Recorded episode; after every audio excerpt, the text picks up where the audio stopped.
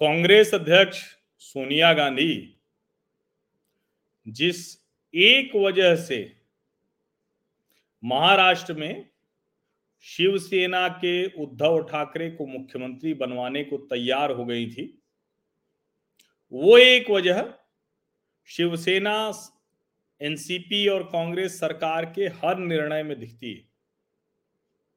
और वो, वैसे तो इस देश में उस एक जो वजह है उसको सेक्युलर वैल्यूज़ कहा जाता है।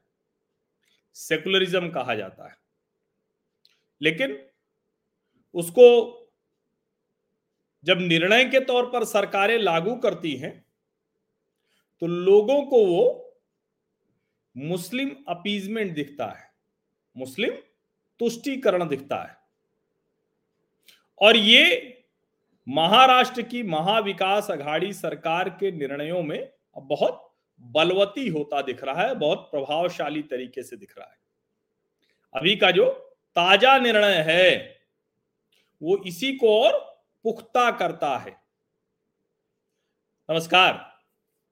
मेरे सामाजिक परिवार के सभी सदस्यों को यथोचित अभिवादन राम राम महाराष्ट्र में एक कहें कि अलग अलग परिवार हैं जो तो उसमें एक जो बाला साहब ठाकरे का परिवार है तो उद्धव ठाकरे अब शिवसेना प्रमुख हैं, शिवसेना के सबसे बड़े नेता हैं और महाराष्ट्र के मुख्यमंत्री भी बन गए भारतीय जनता पार्टी के साथ वो सहयोग से लड़े, आधी सीटें रह गईं भाजपा के मुकाबले, लेकिन फिर भी वो मुख्यमंत्री बनना चाहते थे, बन गए।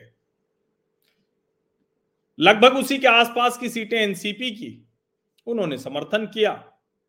और कांग्रेस पार्टी जिसको बाला साहब ठाकरे सामान्य अवस्था में भी बहुत अपमानजनक तरीके से याद करते थे बोलते थे उसको उसको ने, उसके नेताओं को उस कांग्रेस पार्टी ने शिवसेना को समर्थन दिया। राजनीति यही है ऐसे ही पलटती है ऐसी ही होती है ऐसे ही आगे चलती है। लेकिन ये जो सरकार बनी थी तो उसके पहले एक कॉमन मिनिमम प्रोग्राम उसको कहा गया।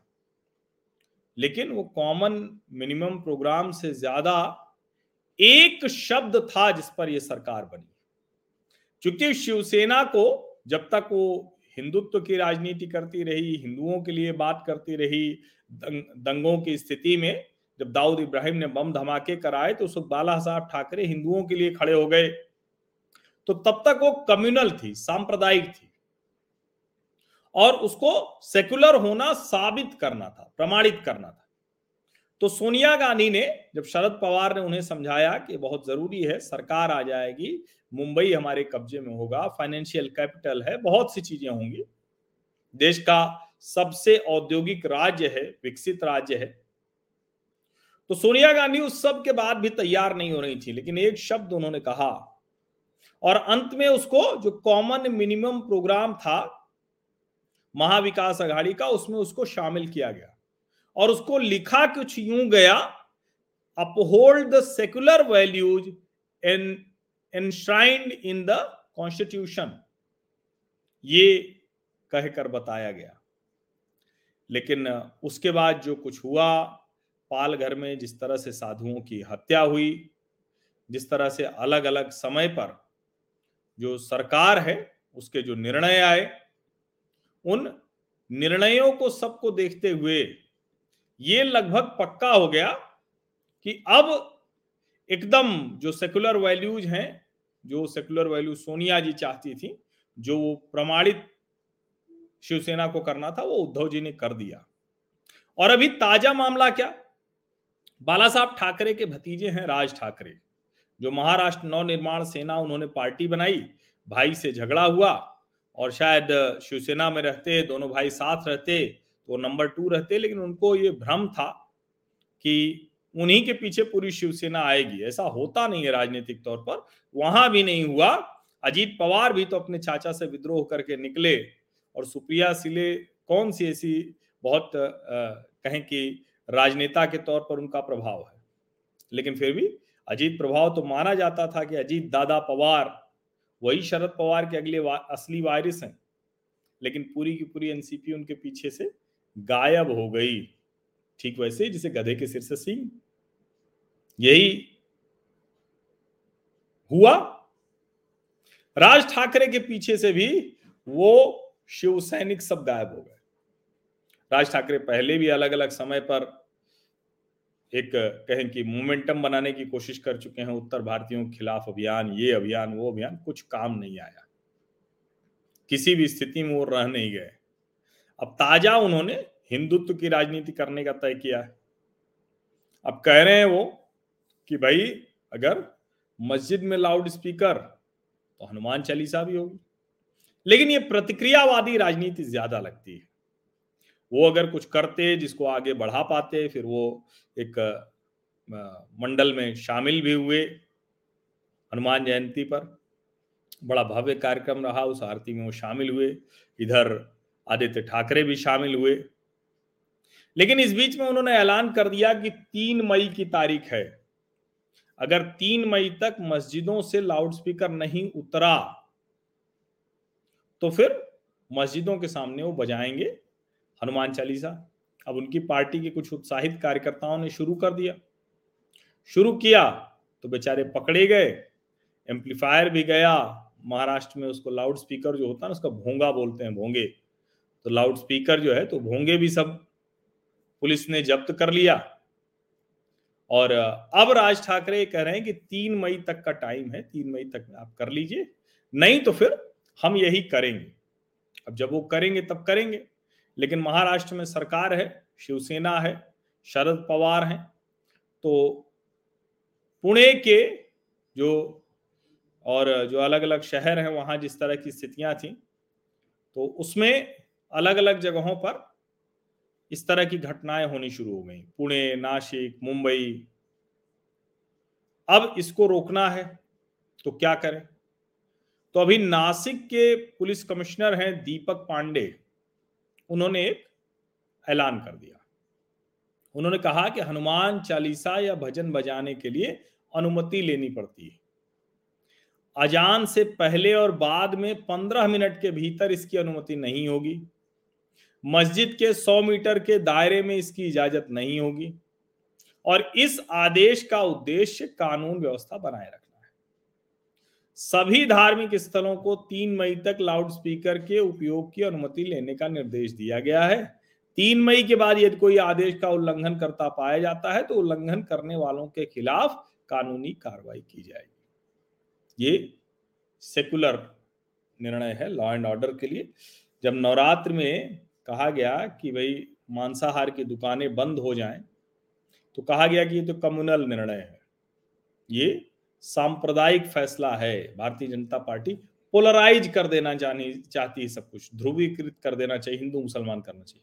लेकिन ये जो महाराष्ट्र सरकार के पुलिस कमिश्नर का आदेश है, ये सेकुलर है। ये ये वही जो क्या उसमें लिखा था ना फिर से पढ़ के बताता हूँ। क्या कहा था उन्होंने, जो महाविकास अघाड़ी की सरकार बनी थी। Uphold the secular values enshrined in the constitution तो ये कह दिया। अब तीन मई वही तारीख है, जब तक राज ठाकरे ने कहा था कि मस्जिदों से लाउड स्पीकर उतारा जाए। तो अब क्या किया, जो गैर कानूनी था, अवैध लाउड स्पीकर था, उसको महाराष्ट्र की सरकार पुलिस के कानून के ज़रिए वैध कर देगी। सभी मस्जिद जाएँगी और मस्जिदें कहेंगे कि हमारा लाउड स्पीकर का लाइसेंस दे दीजिए। बन गया लाइसेंस। वैध हो गया, वो कानूनी हो गया। और जब हनुमान चालीसा या भजन के लिए कहा जाएगा तो कहेंगे कि ये भाई ये आप करते तो थे नहीं कोई कोई आपका स्थान भी नहीं है। और चूँकि अजान के पंद्रह मिनट पहले और पंद्रह मिनट बाद आप कर नहीं सकते तो वो भी टाइम अवैध हो गया। तो किस तरह से सेकुलर वैल्यूज़ कॉन्स्टिट्यूशन में अगर ये वाली सेकुलर वैल्यूज़ होती तो पहले होती, जो संविधान सभा की बहस के बाद आया था कॉन्स्टिट्यूशन जो प्रियम्बल है, जो प्रस्तावना है, मूल प्रस्तावना लेकिन ये तो जोड़ा गया है ना भैया। आपातकाल के समय में इंदिरा जी ने जुड़वा दिया था। तो ये सब कुछ है। अब सोनिया जी तो प्रसन्न है भाई कि इसी सेकुलर वैल्यू के लिए तो हमने कम्युनल शिवसेना और कम्युनल नेता उद्धव ठाकरे को मुख्यमंत्री बना दिया। इसी के लिए तो। अब वो सेकुलर वैल्यूज़ का वो पालन कर रहे हैं तो हमारी ज़िम्मेदारी बनती है कि वो हमारे नाना पटोले को राजनीतिक तौर पर पीटते रहें, कांग्रेसियों को अपमानित करते रहें, ये सब चलेगा। लेकिन सेकुलर वैल्यूज़ को वो बचा के रख रहे हैं। अब ज़ाहिर है, उसको देश के लोग निर्णयों के आधार पर मुस्लिम अपीजमेंट मानते हैं। सेकुलर वैल्यू जिसको कहा जाता है, ये जो नेता है, वो मुस्लिम अपीजमेंट है। अब इससे जो कहें कि घिनौना प्रदर्शन, बेशर्म, भौंडा प्रदर्शन सेकुलरिज्म का नहीं हो सकता मुस्लिम अपीजमेंट का नहीं हो सकता जो महाराष्ट्र में हो रहा है। अब देखिए राज ठाकरे में कितना दम है या फिर वो आ, मतलब बाला साहब के सब पुत्र भतीजे तो हैं लेकिन बाला साहब वाला टेम्परामेंट बाला साहब वाली ताकत बाला साहब वाली लोगों को जोड़ने की क्षमता। और बाला साहब के बारे में एक बात हमेशा विश्लेषक एनालिस्ट कहते हैं वो ओरिजिनल थे। वो किसी से कॉपी नहीं करते थे। ओरिजिनल थे। अपने उनके दिमाग में एक थॉट प्रोसेस चलता था, विचार चलता था। उसके आधार पर वो निर्णय लेते थे और लोगों को जोड़ते थे, पहले भरोसा जगाते थे, उनको तैयार करते थे। जब वो लोग जुड़ जाते थे, फिर वो आंदोलन खड़ा कर देते थे। कई मसलों पर शिवसेना से निजी तौर पर मैं मतभेद रखता हूँ।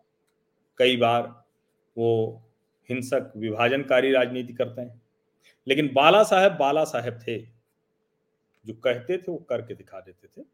उद्धव और राज ठाकरे अभी उनके पासंग भी नहीं हो पाए अगर राज ठाकरे बाला साहेब के उन गुणों को अपने अंदर आत्मसात करके और ज़मीन पर उतर पाए, तभी शायद वो उनके पुत्र उद्धव ठाकरे के सामने राजनीतिक तौर पर खड़े भी हो पाएँगे, वरना तो कुछ नहीं कर पाएँगे।